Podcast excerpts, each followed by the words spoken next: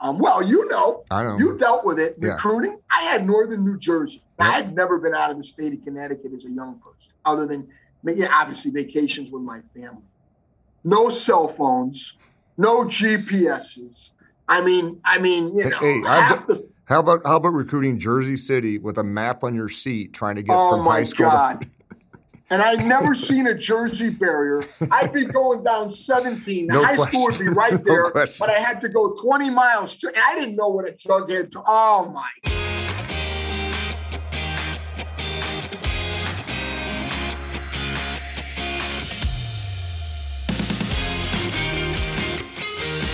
Welcome, everybody, to the WestConn Football Podcast. Bart Pasterna, along with Coach Joe Loth, a very special guest, as all of them have been so far, with us. Today, we're going to be joined by Coach Frank Leonard, who uh, I feel like Keith Morrison on Dateline, a very special breed of WestConn football coach, because he uh, came not once but twice to uh, to work with the program over the years, and has since had one of the more interesting and truly exciting uh, football careers as a coach here in the U.S. Yeah, without a question. And I'm excited that Coach Leonard is here today because if you look at the history of Western Connecticut football, it's a little bit over 50 years, and there's definitely eras. Like the first first year is 1969, didn't have a winning season until the mid 80s, like as far as starting off. So there was some growing pains with this program, and then when Coach Leonard arrived with Coach Pasqualoni and some other guys, it's the first real era of success here, football wise, at Western Connecticut. And it was before I was here. I wasn't here until the mid 80s, my first run here at Western Connecticut before I left and came back. So I'm so interested to talk to Coach Leonard. And I've heard some of the stories, but just to kind of dig into the history of Western Connecticut football, how they got so good so quick, and just some, like I said, some of the stories that go along with that. Yeah, and uh, it's it's amazing. Uh, Coach Pasqualoni used to refer when I would chat with Coach B uh, back in the back in the day when I would chat with Coach B, uh, he would refer to Frank as the the the Rolodex guy, the file card guy, and, and he would say, you know, Bart Pasterno, don't let Frank Leonard deceive you. You can hear if you if you go silent, you can hear the file cards flipping, and and that and and that really is Frank always thinking ahead, always coming up with stuff, and and being there, boom, like that for his head coach uh, to lean on and rely on. Uh, that was, you know, that was Frank Leonard, and it continues to this day. And you know it's true because he wouldn't have been at so many outstanding programs, including right now the nationally ranked Nittany Lions of Penn State. Without a question. And Coach Leonard is the epitome of a, what I call a professional coach. A guy that's basically, I think he taught one year high school and, and has coached in col- the collegiate level or the professional level his entire career. You look at his resume, you look at his biography, he's been at a hundred different places, three or four years at a time, would move on, success, coach at both sides of the ball. And he is a professional college football coach and uh, just a great guy to talk to about the business, too. Well, coming up in just a few moments, Coach Loth, one on one with Coach Leonard, two guys, two guys who've made two stops at WestConn. It's right here on the WestConn Football Podcast.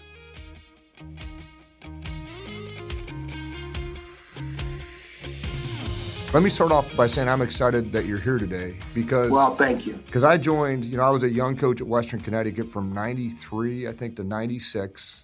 And then I came oh. back and I'm, you know, I've been the head coach here for the last 10 years. So, so kind of my history of Western Connecticut starts in 93.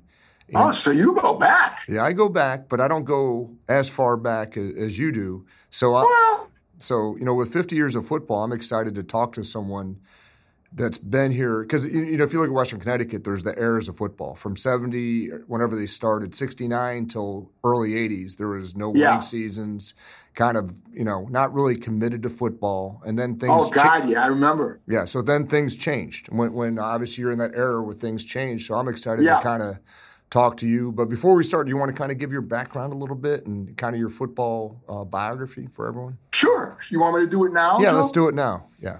Okay, so um, I'm in my 42nd year of football. Um, my, I'm, I'm from uh, Wethersfield, Connecticut, a suburb of Hartford. I played college football at the Central Connecticut, and uh, I wanted always to be a high school phys ed teacher and football coach. And I did that at Wethersfield High School in 1981. My eligibility ended in 80. And then for the last 41 years, I have been a uh, part-time and full-time Division three coach, part-time, full-time Division two coach, part-time, full-time one double A coach. I've coached in uh, um, the Big 12, the ACC, the Big East, and now um, I'm involved in the Big Ten. I worked for the New England Patriots for three years as a national scout, just looking at the top college offensive linemen in the country. And then uh, I worked for the St. Louis Rams um, my first year as the tight ends coach, and then my second year I worked with the tackles as well as being the tight ends coach. And uh, now, most recently, obviously, the 42nd year, um, I'm a senior analyst at Penn State, and uh, I work with the offensive line, and I work a little bit with the tight ends. And uh, you know, I've coached most every position, m- mainly of the 40 plus years. Um, offensive line and tight ends has been the bulk of it. Probably a little probably around 30 of the 40, again, 40 plus years. Yep. Now, yeah. Coach, what about Western? What was your kind of time period at Western and, and all that? And what did you oh, coach? okay. Here? So now I uh, I coached high school football at my alma mater in '81, and then in the summer of 1982, I was going to go do the same thing, and then uh, I got a call from Coach Pasqualoni, who uh, um, knew my head coach Bill Loika and uh, at Central Connecticut, and he asked who would like to coach. You know, who do you think would be a good college football coach? Who'd like to go into that end of it? And Coach Loika said, I think Frank Leonard. So I went to Coach Pasqualoni called me in July of 1982 and had me drive down to Danbury and got me on the board. And uh, um, I coached the D line for Coach Pasqualoni from 1982 uh, to 1984. And then I coached, went back to coach the D line at Central Connecticut, my alma mater, 85 and 86. And then when Coach Pasqualoni went to Syracuse as the linebackers coach and Chris Rippon became the head coach, I went back to Western Connecticut 87 to 89 as the offensive line coach. And then in 88, 89, the offensive line coach and the offensive coordinator. And uh, it was a great experience for me to coach the offensive line. It was probably one of the more difficult things I had done. So I spent I spent a good six of my first eight years in college coaching at the at Western Connecticut and have some really cool memories. So so speaking of that, like let's talk about when you started at Western Connecticut because like like just looking at the records, they had never had a winning season until obviously Coach P came in and you guys came yeah. in. So, kind of, what what did you guys take over, and kind of how you know what how did you guys transform it?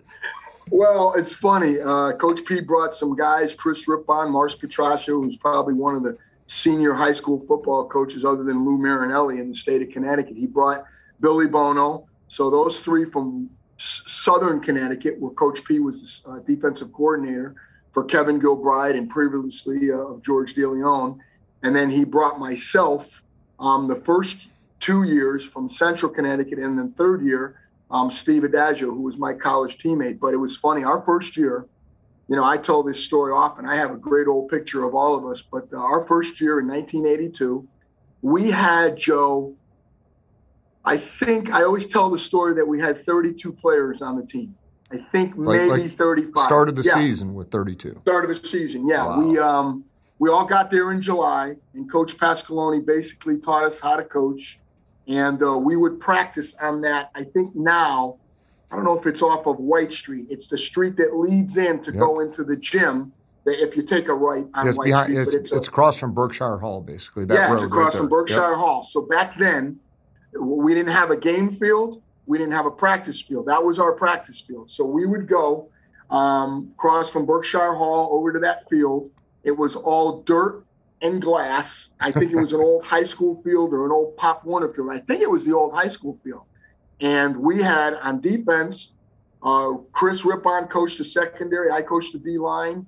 Um, uh, Mars Petraccio coached the outside linebackers, and Billy Bono coached um, the inside linebackers. And we would have to be scout team. I mean, I literally had God, I had Vinny Catania, I had uh, Bobby Miles, uh, Bobby Brandt transferred from uh, from Southern Connecticut, and uh, um, and we literally, I think I had five defensive linemen, and uh, um, and we would practice on that field, and there was a Vietnamese population that would watch this. us in the Saigon squat. I heard about for that. two hours. I was going to ask Yeah. you that question because I heard Yeah, that. yeah. Oh, yeah. Heard that Yeah, it was story. amazing. kinda. Yeah. Yeah, it was amazing. We would go through and uh, and uh, we would practice. And again, on offense, it was Coach Pasqualoni. It was uh, um, Alex Trisaco, who was a Southern Connecticut um, uh, graduate. He coached the O line. Uh, uh, Mike Balcano helped a little, and uh, God, I, I think that was it for on on the offensive side of the ball, at least in 1982. And so we would practice. And again, that you know that that population would come out. They would be intrigued by football, and they would sit there for a number of hours watching us in the Saigon squat. And that year, we were two and seven, and that was the most wins uh, Western Connecticut had in I don't know maybe ever in Probably one ever. season, It's maybe probably not. ever. Yeah. Yeah, yeah. And then uh, so that was our first year, and then we might have beat Curry, and we beat somebody else who struggled at the time. And then we went out, and uh, uh, the, the the recruiters were myself. I had Connecticut. I had New, Northern New Jersey. I'd never been out of the state of Connecticut. this was in the you know the winter of '83. Um, and I had Rhode Island with Coach Pasqualoni. Chris Rippon had New York.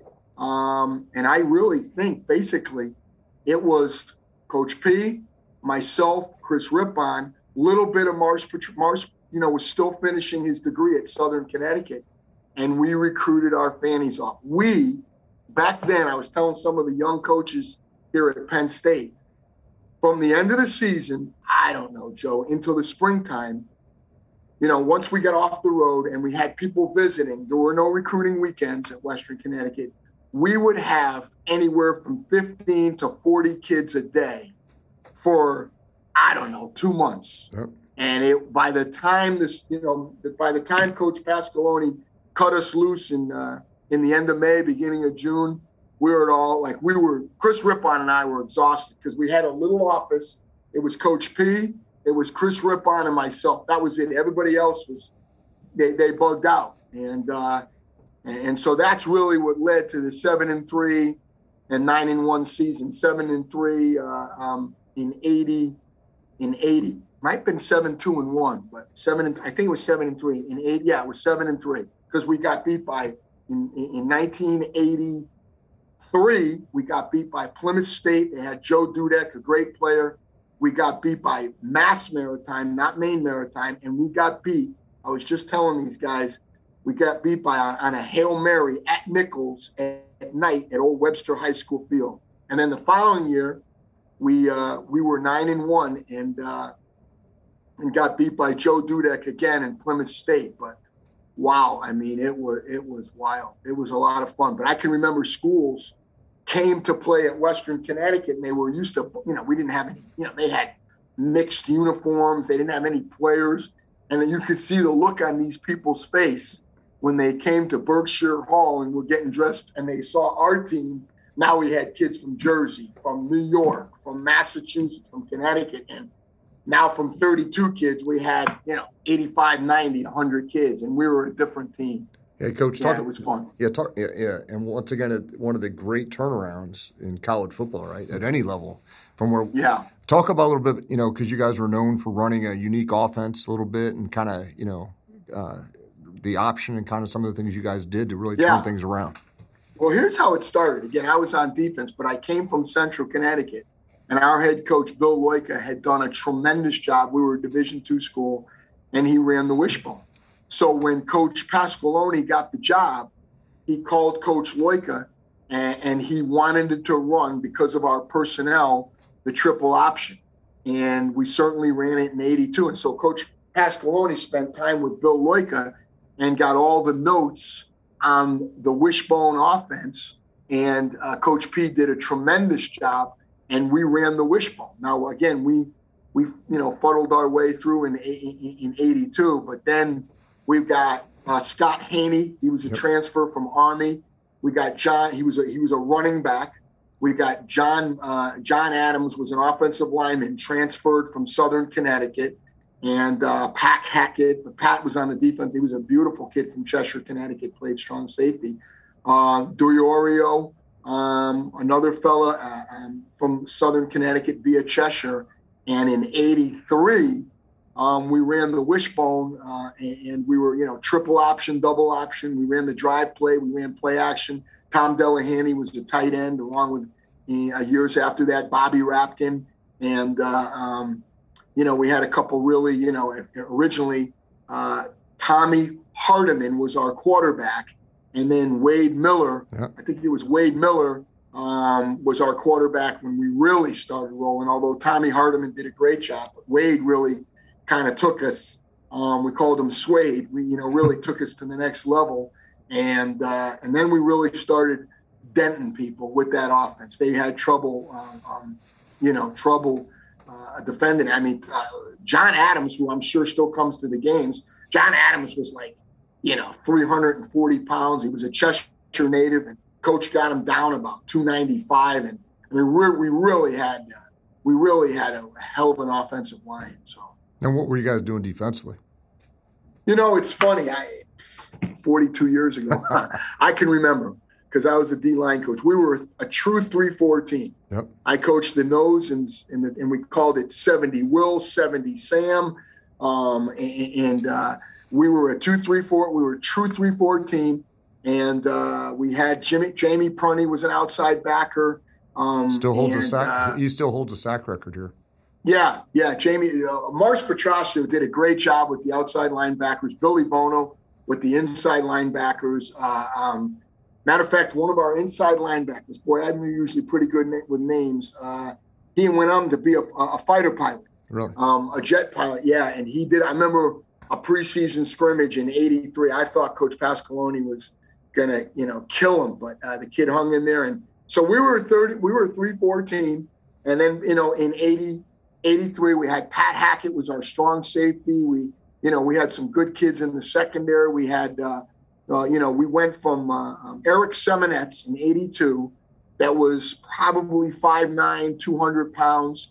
Uh, and then he still played a little in 83, but we had a kid from New York City, Berkeley Alexander was one, uh, was the nose guard. Matt Donato was one defensive end in the 3-4. Bobby Brandt was the other one. Jamie Prunty was one outside backer.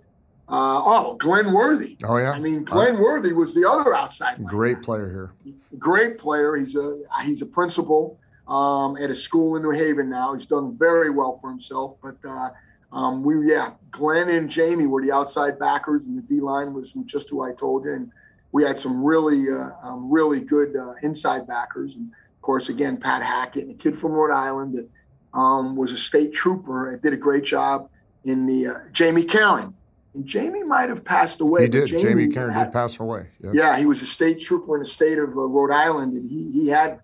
God, at one time he might have, maybe still to this day, the interception leader at Western. Yeah, I think he is the interception leader. Actually, yeah, when I, when I yeah. coached here in the '90s, I coached a kid named Jay Arders. I think it was Jay. Uh-huh. It was Jamie's uh, nephew. So there was. So is I, that right? Yeah. So I knew that name from yeah. from the mid '90s too. Yeah. So I don't know if you ever t- have you ever heard the story kind of a, a, neat story. If you want me to tell it, no, not, I, want to hear this. You know what? You know what? So you know what? Real quick, coach. The reason we're doing this is is I want to get the history of Western Connecticut football out there. You know, I want to get this okay. '80s era and stuff like that. So as many stories as, as I mean, I want to hear all this stuff. Well, I told you about our practice in '82. So now the 82 season ends in Western Connecticut, where now I think it's a science building, um, has this field where it's a soccer field. Yeah, it is the science. And every day. Building. Now you remember now, Coach Pasqualoni is he's from a farm in Cheshire. He's got this, you know, whatever, hundred yard tape measure, and every day in the spring, he's measuring.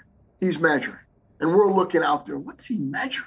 What's he measuring? And he convinces Georgette Ash Kinney, the first AD there when we were there. He convinces her this can be a football field, and so we're going to make it a football field. So now it's preseason of 1983. So we meet. We have, and of course, in those days, double sessions, triple sessions. He brings his farm equipment from Cheshire, and we meet till midnight. Now we're exhausted. We're all 23, 24. No one's no one's older than 24 years old. So it's really Chris Rippon, still the same defensive staff: Billy Bono, Chris Rippon, myself, Marsh Petracca. And now we've got now we've got uh, um, uh, Alex Trusacco left. But anyway, getting to the story. So now we're meeting till midnight in preseason 1983. Okay, it's August, and we're exhausted. But Marsh Petracca and I, because other guys might say they did it, Rippon might say he did it, but he didn't do it. It was Marsh and I after these meetings would have to go out midnight to the field, the new game field, and we'd have to move the watering system, that you know, the long aluminum tubes that he brought from his farm in Cheshire. First of all, all summer we he would bring dirt and we would spread dirt around the field in the summer. Now in pre and he, we planted seed in preseason, and I, I don't think I'm embellishing at all in regards to he brought dirt from his farm in Cheshire preseason, we would have to take these long watering uh, tubes and move them from the hash, from one hash yep. at midnight to the other hash. And then Marsh and I would wake up early in the morning and break down the whole, excuse me, I'll use the correct term, irrigation system. So we would practice in the morning. Wow. And uh, on this game field, and there were a couple of fields where the, the, the, the grammar school, is the grammar school still there, Joe? Across no, no, actually, it just got. I think it got torn down. Oh, we did. So there was a grammar school there, yeah. and there was a little play area.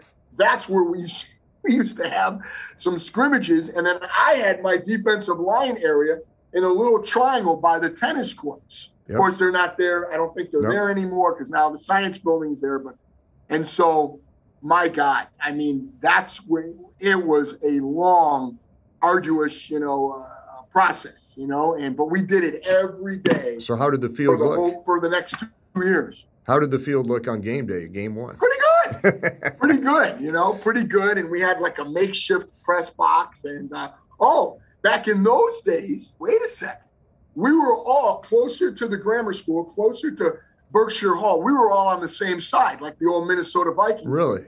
We were towards the grammar school yep. and the opposition, and you know, they, we would try to steal each other's signals. Yeah, we were all on the same side. Yeah, yeah, yeah stealing by listening, not by seeing. Right? By, yes. oh, I can remember. I can remember the the UMass, uh, the, not UMass, Mass, Mass Maritime. They, they, his name was Kelly, Red Kelly, I think, and they they had a good team. And I remember listening to him. He would be, let's go slot left and run a play, and he goes, I ah, might as well run a motion for just for fun, you know. And it's like run a motion just for fun, but the, the most, I tell you what, this is what we talk about today, to this day. In preseason, Joe, we would have to present our position and how we're teaching it. Yep. And on the bottom floor, I don't know if it's still there, um, in, in Berkshire Hall, there was this meeting room. And it wasn't very big, it was po- probably a conference room. And you would sweat bullets when before preseason started, after the coaches preseason, we would ha- I'd have to present D line, Marsh would have to present outside line, and so forth and so on. And uh, oh my God, you would be so nervous presenting, and Coach Pasqualoni would grill you yep. on you know the correct techniques and so so. Um, that was uh, you know those are the things we went through in, you know in those days and uh, um, I mean, we had, you know, we would take one bus and, you know, the, you know, we were GAs slash part timers. Yep. We, we'd go and we'd have to drive vans. Here's a funny one. So now we got a pretty good team. And, and I think it's 80, still 83 or 84. So we're playing Westfield State on a Friday night. So we leave Danbury and now we're hitting track through Danbury. And now we're, we're, we're leaving the same night through Danbury, through Waterbury, through Hartford. Now it's a seven o'clock kickoff. And I mean, we don't arrive till like five after seven to Westfield State. The referees give us five minutes of warm up, and then we proceed to play the game. And we beat them like 52 to six or something like that. But oh my God, we were all trying to get through the traffic. Oh my gosh, my gosh. You, you know what's interesting for me is is my first two years in '93 and '94. We actually uh, my offices were in Berkshire Hall, in the basement. Oh God, yeah. We had the same offices. Then we transitioned to the O'Neill Center. Yeah, and, yeah. And now that I've come back, that we we built a new stadium. And our offices are in the stadium, stuff like that. But I can definitely, Yeah. I've definitely been in those meeting rooms you're talking about. And Now is Mark Allen still there, Joe? Mark Allen is still our athletic trainer. I love. Oh, he's he's the athletic trainer. He's our athletic trainer, and I'm Oh, yeah. trying to have him hang on still because he's he's he's talking about retiring, but I do not want him to retire. Oh, you know what? Mark Allen, when we first started out, well, really our first, the whole time I was there, Mark Allen had that closet by the gym in Berkshire Hall. It was a storage closet. That was the training room. And I tell you what, even to this day, I bet you as little as two or three years ago. Now, I used to go see Coach Farrington, but Yep. he's since retired, correct? Yep. And always loved walking around, you know, and I marveled over the stadium and the new gym. Always go see, I loved going to see Mark Allen. Yep. Yeah. Mark's the best. He Good really dude. is. Yeah, great so, dude. so, coach, here's a question. So you put the field up, field up in '83. Where did you Yeah. play your home games in '82? Oh, great question. I'm sorry. I should have even skipped over that. So we played at Danbury High School Okay. in 82. Yeah. Yeah, we used to drive over, and uh, um, they were always night games. Might have been Friday. I don't think That- they were Saturday night games. Yeah. They were Friday night games. So so we could go scout on Saturday. Yep. And I remember one, and, and you had to come back with the right information. And I remember once Marsh Petrosio and I went to scout, scout Framingham State in Western New England. If you didn't come back with the correct, uh, you know, information, but back then there were no grandstands, there were no sidelines. So we're at Framingham State. Western New England is playing Framingham State. So Mark Petrosio and I paid the bus driver five dollars to go through the roof, you know, the hatch, Yep. the escape hatch, okay. and we were standing on the bus the whole game.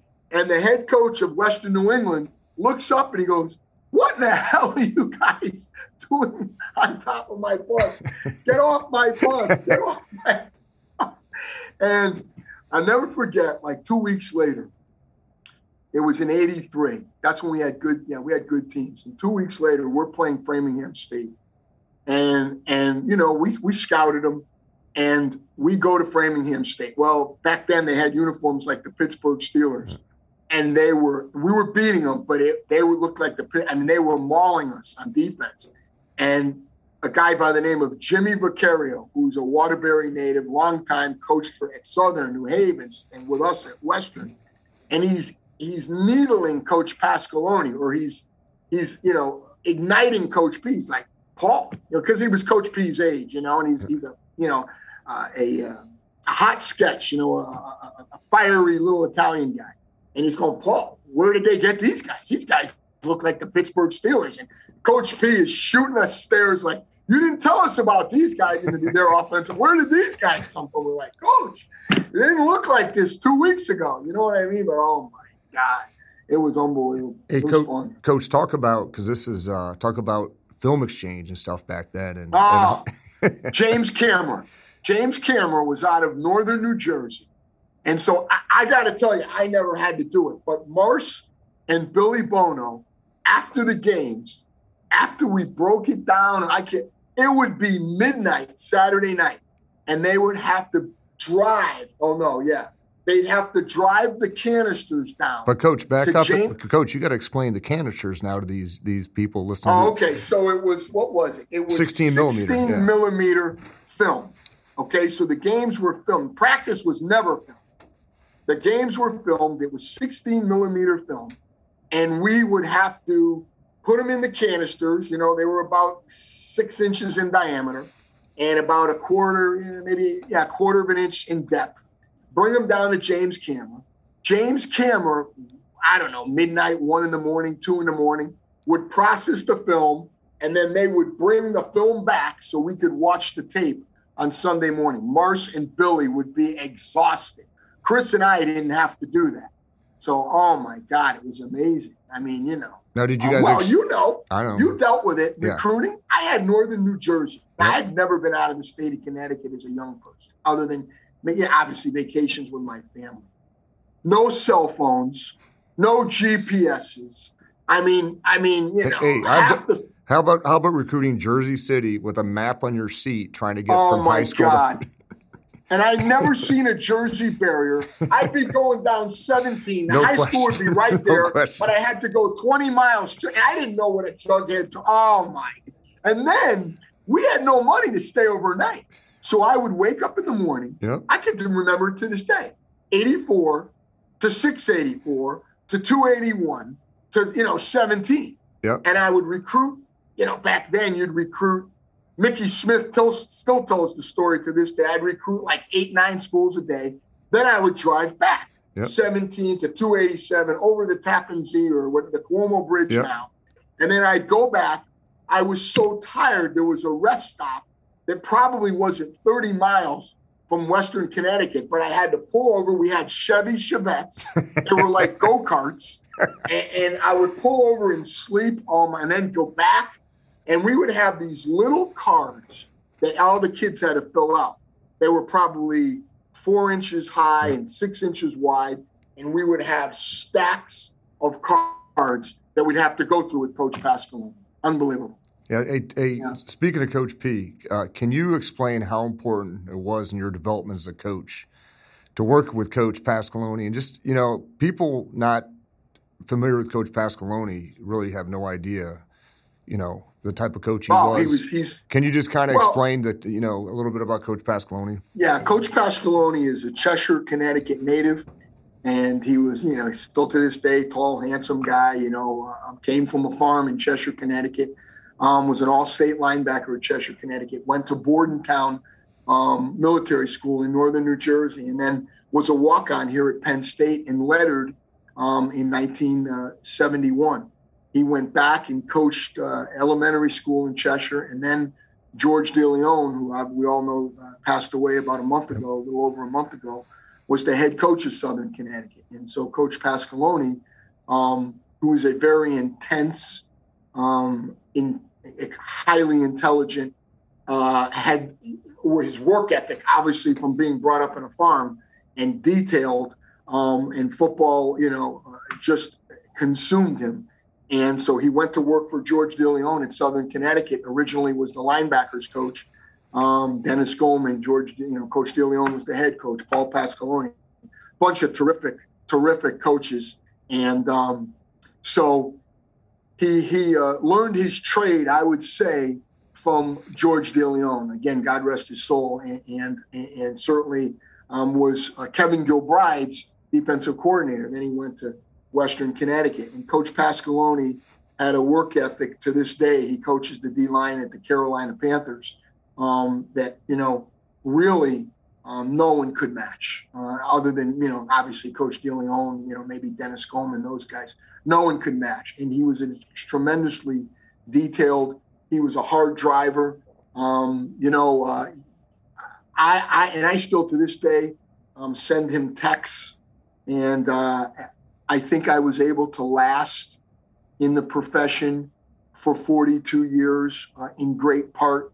Matter of fact, when we were at Boston College, he was there for a, a short period of time, and Coach Addazio would always have us speak to the team on Friday nights. Each coach, we could talk about whatever we talked about, and I spoke to the Boston College team. I think it was in 2017, and and I'm reiterating what I'm about to tell you was, you know, really, um, I did the best I could as a young 23, 24, 25 year old, but he taught us, um, he taught us work ethic, which, you know, uh, I, I won't speak for Chris Rippon or Marsh Petroccio or for Steve Addazio or any of the other guys.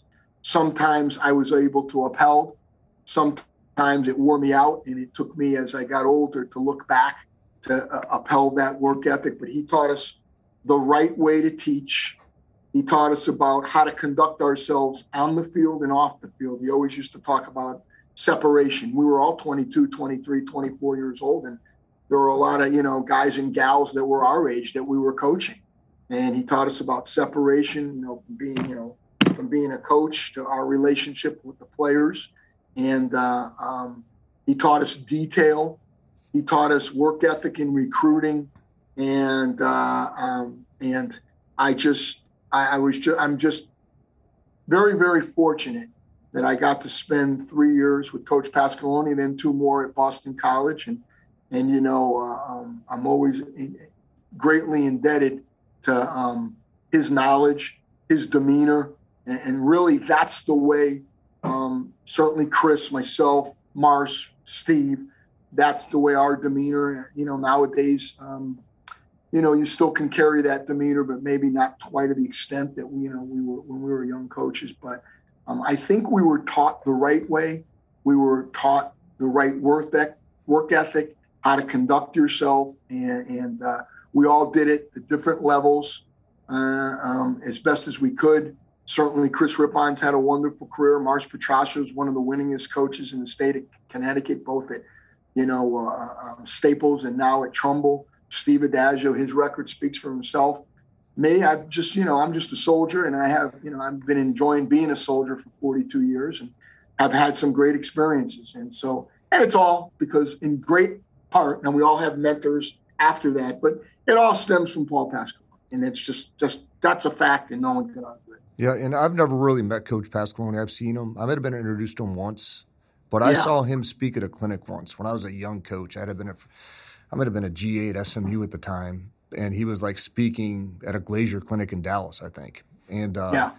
And someone asked him, he, I, I, don't even know what the topic was, but someone asked him an off topic question like, How do you do quarterback center exchange? You know what I mean? Oh, okay. And he spoke for 25 minutes on it. Oh, it absolutely. I, I, mean, I was like, holy mackerel. I mean, and he was, yeah. he was, it was definitely speaking defense at the time.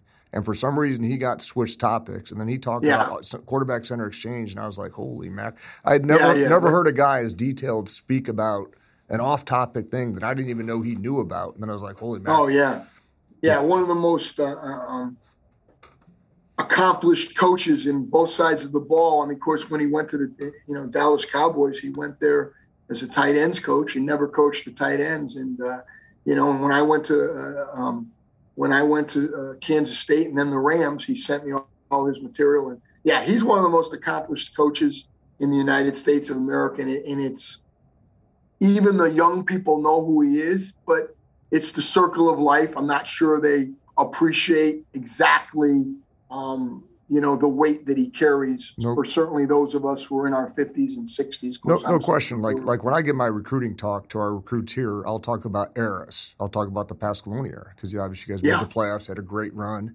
And I'll even say, you know, Coach P went from here, became the head coach at Syracuse for 20 years, and every kid's got like a blank stare, has no idea what I'm talking about. You know, then I'll say, yeah. oh, then I'll be like, well, he's coaching the NFL. Like, oh, okay, he's in the NFL right now. But, yeah. but, but you know, you know who's shaking their heads are the dads. The dads in the back, oh, like, God, oh yeah, yeah, Coach P. I remember who Coach P is and stuff yeah, like that. So probably he and George DeLeon for their era, probably the two. I don't know if there's a more respected, you know, no two question. coaches in the history of Connecticut, and then. Uh, you know what's know, funny so about it was it. You know, what's funny? Ahead. What's funny about Coach DeLeon is everybody's got a George DeLeon story. You know what I mean? Oh God! My, mine was I was speaking of that Glazier Clinic. I think the one that Coach P spoke, and I think it was there. But I was uh, young GA at SMU, picking up coaches at the airport, driving them, you know, to speak and sure. back. And sure. uh, so I pick up George at the airport, and uh, and he's like, uh, and we're talking. He's like, "Are you Catholic?" And I'm like, "Yeah, I'm Catholic." You know what I mean? Can you take me to church tomorrow? So then, uh, yeah. so I take him to church Sunday morning, and I drive him to church. I stand next to him. I don't even know him. I'm a young coach. I don't even know who Coach DeLeon is at the time. Yeah, and sure. then, then every single time I met him from that point on, Coach, I appreciate you taking me to church, and you know what oh. I mean. We developed a bond over me taking him to church, and never forgot it and stuff. So, but when, as, when as, we yeah, when we got let go, when we got let go at Boston College, and then I I did some work for uh, Penn State from home in Boston and in the Detroit Lions and then I went to Colorado State, and then we got let go.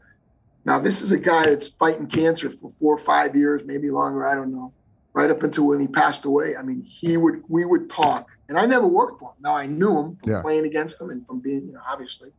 He would call me, Joe. I, I think he'd call me every two weeks. I don't want to embellish. See how I was doing. What do you got going? You know what? You know what, what? Here's what I got, Coach. I think this is good. I I mean, up into two weeks before he passed away. And I mean, he just a tremendous, you know, I, am very fortunate that as, you know, you know, and I, I, certainly didn't play for him like Chris and Mars and, you know, some of the guys, but I felt so fortunate that I got Without a chance question. to get to know him. I, Yeah. I feel the same way, and I, I've never played. I did coach with him. You know, I just met him a couple times, but Yeah. maybe the, one of the most unique men that's ever walked the earth as far Oh, as God. the impact he has on. You know, when he passed away, you know, God bless his soul.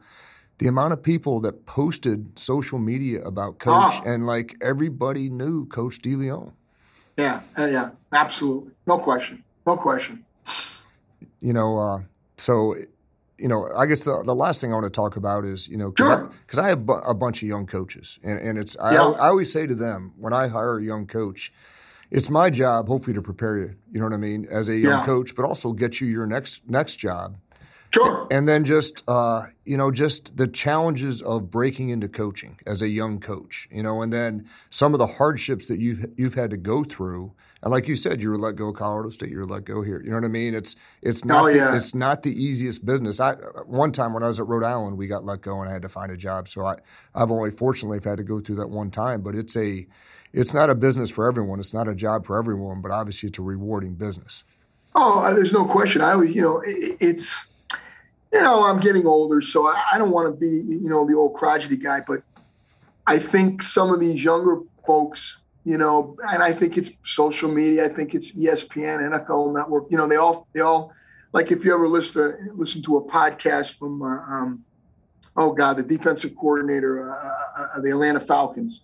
He said all these young people now they want to be coordinators in the NFL at 25 years old. And you know, you know, around in my older age, people are like, "Well, you've had a nice career and you've had a great," you know. I said, and, and, and guys I get close with, GAs, young coaches, I'm like, guys, I didn't get my first 1A job till I was 47 years old. And I said, and, and, and the person I'm speaking with, Dean Pees, who's the coordinator of the Falcons, been everywhere with the with Yep. the Patriots for Kent years. State. Kent State, absolutely. I mean, you could, you know, you, you could look it up on, uh, I mean, uh, on uh, YouTube. He talks about how he didn't get into the NFL till he was, I think, 54 or 50. I think he was said he was 54 or maybe 57. I think, you know, uh, the young people now, uh, you know, again, not their fault, but they want instant gratification, and you know, I mean, it's just uh, all levels of football. You can, you know, find enjoyment. And, and, and listen, this is why we we coach. I don't know how I ended up where I ended up, but I wanted to coach football because I loved football. I wanted to be around young men, teach the game, stay involved, and um, i- i- you know, if I never got let go in, in 19, I guess it was 86 or 87 from Central Connecticut, I'd still be there teaching phys ed, coaching at Central Connecticut. I mean, I mean, it just kind of worked out. I, I never, I never had any aspirations, and it, and you, you got to be careful the way you choose it. There's, you know, that if you don't have, you know, you don't want to be a coordinator or head coach, you're like, well, why? You know, I've been asked, why not, coach? I go because I just wanted to. I, I just wanted to be a teacher. I wanted my room. I wanted to be a teacher. I wanted the best I could be, and I don't know. I think so many young young people being a head coach. I worked with a guy, Dave Brock, at Kansas I State. know Brock. Brock was, I was. I was here with Brock for a year. Yeah. And Brock, he always said it when we were at Kansas State. Being a head coach, hard job. Being a head coach, hard job. And, and it, you know, there's only a few special people now that can do it and do it well. Being a coordinator, people will coach. How come you're only a coordinator once? I said, well, I don't know if I had the patience, the mind, and it doesn't mean I didn't have confidence in myself. I just wanted to be the best position coach I could be, have my room, love my kids, develop them. And that's really how my career has gone. And I'm not sure, and again, I mean this with sincerity, if that's the way, if there's too many young people nowadays who think like that. Whether that's good or bad, I don't know. But I just enjoyed working with my room, recruiting my area, coaching my position, and developing my relationships with my players. Here's a question for you because the, the the coaching profession has changed, I think, especially at the the one A Oh, yeah. level, especially with the layers Sure.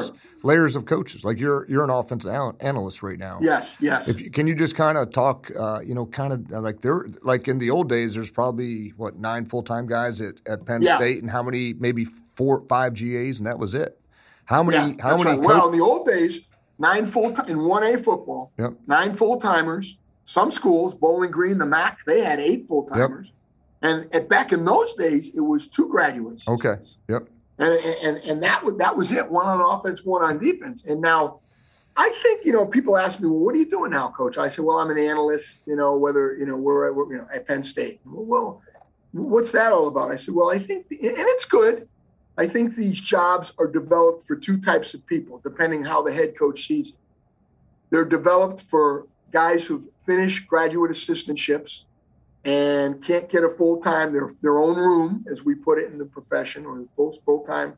Although analysts are all full time jobs, um, well not all, but most. Um, they can't get their own room, so they're a way for them to continue in the profession. And obviously, they're more they're more in one A football, I believe. Yeah. Now it's been a while since I've been in one double A.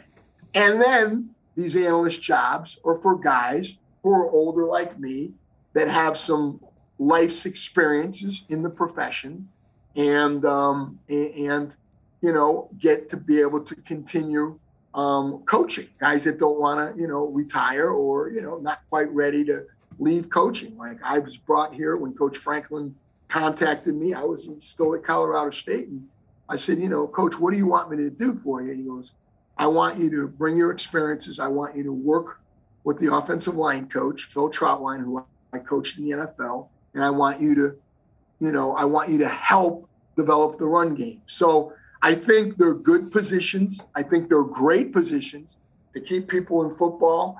Um, and uh, uh I, I, it's a blessing that you know they've created these positions over the last four or five years, six years, uh, and you know they've even talked about. They say the SEC is going to start at first, at, like in pro football like when I was with the Rams or when I was with the Patriots. Now I was, you know, a national scout with the Patriots, but I did work a little bit with the O line in mini camps and in preseason. I mean, it was a very small staff. Coach Spagnuolo, Springfield College graduate, now the coordinator of, uh, of the Chiefs. When we were at the Rams, we only had Andy Andy Sugarman was our only quality control guy on offense, and Matt House, who's now the defensive coordinator of LSU, was the only quality control. Now we have 10 field coaches here at Penn State. We have 10 analysts, wow. five on offense, four on defense, one on special teams. There, you know, there's there's 21, 22, 23 coaches there. Here, here's a question I have for you. With it seems like Division One, especially, and we got to obviously recruit our butts off here at our level, but recruiting has gotten crazy at that level, right? Oh yeah. Now, do you think yeah. that do you think that eventually they'll spin off recruiting from coaching on the road? Do you think they're going to have they're going to get guys from doing recruiting and coaching and just almost have like a scouting department like in the yeah, NFL? Yeah, I think it's it's it has matter to. Of fact, Doesn't it has to? Yeah, they, they they they've hired Coach Franklin's hired with his new contract. Part of it wasn't money for him; it was recruiting staff. We've hired yeah. one, two, Rashad Irby, Rashad um, Rich, Rashad Irby, Rashad Rich.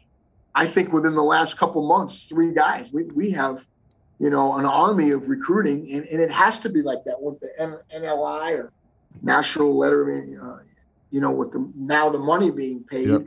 I mean, there's going to be departments for that alone. We have Dan Cabala, who that's all he does is um, go out and research, you know, uh, um, who will, you know, uh, you know, who will fund help fund programs now. It's whereas I think in years past, it was how big are your facilities. That's how you in Division One A, in the Power Five. It's the same anywhere. It's the same anywhere. Anywhere. how you know what are your facilities look like? You know what are your facilities?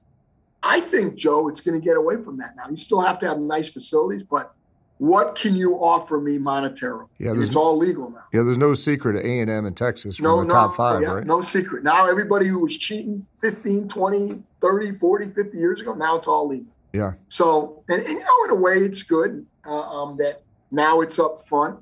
And uh, uh, yeah. your question, I think these departments, whether the you know the NLI or NIL, I get, it jams me up all the time. There's going to be a department there, and there, there's already massive recruiting departments. Yeah, you know what's what's crazy is is somehow the NCAA has figured out how to pay the players where the schools don't have to pay them. Yeah, it's actually yeah, gen- yeah. it's actually genius, really. Like yeah, like yeah. They, they do know how to pay, pay, every kid that's getting paid from an outside source, and so it's. I'm just afraid. I don't know if I'm right, but I'm just afraid. Um, they'll definitely where it, you know, there's 130 teams that play 1A football. There's I think, you know, 120 something play Division two. There's 300 something that play Division yeah, three. yeah, right? around that, yeah. Yeah, I, I'm just afraid that in each level, let's just talk about 1A football, that in within five years, you know, uh, will such and such a group of five be able to keep up with the Joneses? Without a You question. know what I mean? It's And scary. It's all and it's, it's booster based. Like that's yeah, like it's going to be who's got the best boosters over, like you Yeah. said. Yeah. and- but I guess in the past, the boosters are building the facilities and stuff anyway. So yeah, yeah, uh, yeah. You're probably right. Yeah, that's, that's what you know. That's it's one of the unique things about being at this level that that uh, you know it's it's nice that you know obviously we get to recruit, we get to do all those things, but it's really throwback football that we go on the road recruiting in December. We you know we go out in May. We do what it's nothing's really changed at this level and it hasn't affected it. So it's actually you know it's not so bad being Oh, down here. let me tell you something. There, there is no question about that. I mean, I, I tell my wife all the time. I'm like, you know, if I got to, you know, you know, if, if I ever get a chance, you know, to, to, you know, go and coach a position, you know, uh, maybe if, if it's by the house, you know, by I live in Boston. I'm, I, you know, but it, you know, I'm, I'm enjoying it. Coach Franklin's been great here, and the, the staff has been wonderful. So I'm enjoying this experience being here. So, but yeah, it's it's it's interesting where football is turning. Sure is. Coach Leonard, I got a question for you. Who else from your Yeah. era do I need to get on here and talk WestConn football from the mid '80s? I'd love to get on. Oh, you got to talk to. You have to talk to Chris Rippon, Marcus Petroccio, and Steve Addazio. Those are the guys. What about Coach Pasqualoni? Can I get Coach P on here? You think? Yeah, I think so. I, Yeah. You know what, Coach P. To some, he seems unapproachable. Yeah. But if you get him talking about Western Connecticut, if you Yeah. get a hold of him and you say, Coach, I want to do a piece on Western Connecticut, I mean, he will, he, he, he, you'll see the biggest smile on his face because although he has had an unbelievable star studded career, if you start talking to him, he is a, he is a down to earth, humble guy, and he has tremendous fond memories of his one, two, three, four, I think five, five years at Western Yeah. Because I was here. Yeah, my- oh yeah, he'll love it. Yeah, my first year was probably six years when I was a young coach here, six years after he was gone. So I still heard the Coach Pasqualoni stories. Like I said, I just Oh, he'd love I just don't know him. You know, I, I you know I know Coach Rippon. I'll, I'll, I think I can get Coach Rip on here, and uh, so Yeah, Rip would love it. Yep. Marsh Petroccio, Yep. Steve, but you got to get Coach Pasqualoni. Yep. He would love it. Love it. yeah. Yeah. Well, well, Coach, I appreciate you coming on here today. I really oh do. my God, I love it. And you know to stop by anytime you're on campus here too. You know what? Uh, now that I'm going, my family still lives in Boston, and I'm sincere about this. I, I go right by Western Yeah. Connecticut Got to stop when in. appropriate. I absolutely will stop Yep. by. yes, awesome. Trust me when I tell you. Yeah. And, uh, if you ever need anything, please, you And- know, uh, give me a call. And the other guy that said, you know, was going to say hello is Bart. You know, and it's crazy that Bart was here since you've been here. Like in '82, No doubt. Bart was first year. So I know he. No- no This just didn't time up where he could do this today, but I know he was looking forward to saying hi to you and and, and please tell him I said hello. Definitely will. Definitely will. And, and Mark Allen, too. Make Yeah, I definitely will. Mark Allen. Yeah, it's great. Okay. It's it's you know what's funny is I got hired here in 2012, and I left here in '96. Mark Allen's Uh-huh. still here. Ed Farrington's still here. Scott Oh, Ames is still the SID. Like the cast of characters at Western Connecticut hadn't changed in like 20 years. Uh, oh, yeah. Awesome. Yeah, Yeah. awesome. So uh, that's great. Yeah. That's great. I certainly appreciate you having me on. Yeah. Then once again, I appreciate you coming on here today, Coach. Great meeting you. I love it. Yeah, Let's stay good. in contact. Yeah, yeah, I'll talk to you. Bye bye. Bye.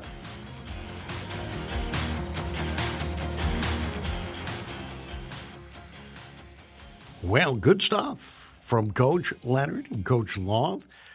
Great to great to be able to hear uh, Frank again because uh, uh, really, uh, of all the the people who have been assistants over the years, uh, he is a guy who immediately comes to mind for his his contributions and his dedication.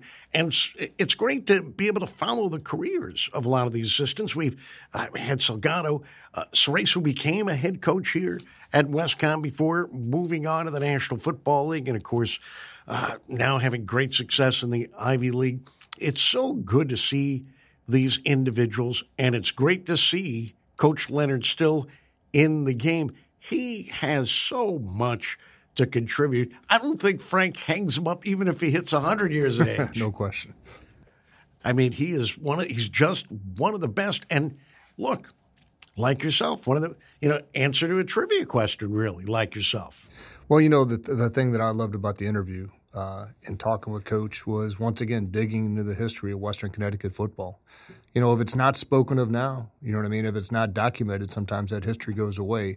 Though I am sitting here with the all-time greatest Western Connecticut historian himself, and Bart Pasternak, who's seen more football games and seen more, really, has, has seen the history of Western Connecticut football, uh, which is what makes this podcast hopefully so great. One, one was your first year, literally first game you, you came and saw Western Connecticut.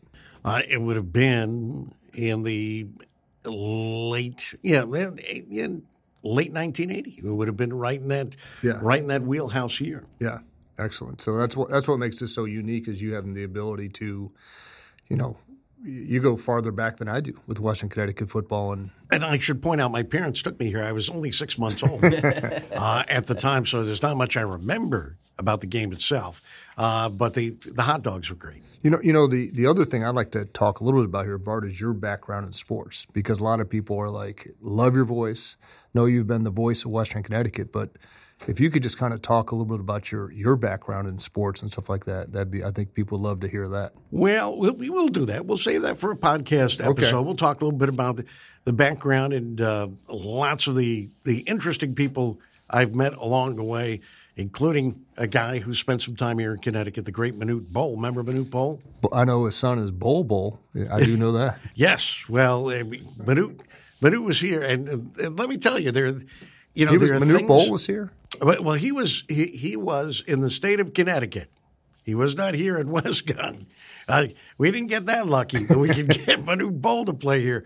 But I, but I would definitely like to get into a podcast where we talk about your background with this. Yeah, we can, you know, we can do that as long as there are no like surprises and suddenly my mom is going to fly in from Colorado. This is your life. Oh my gosh, no, you don't. You know, because my mother, my mother still thinks that that the games are not civilized enough. Okay, so it'd be hard explaining yeah, football and a few other things to her. In any event, we got to ramp things up.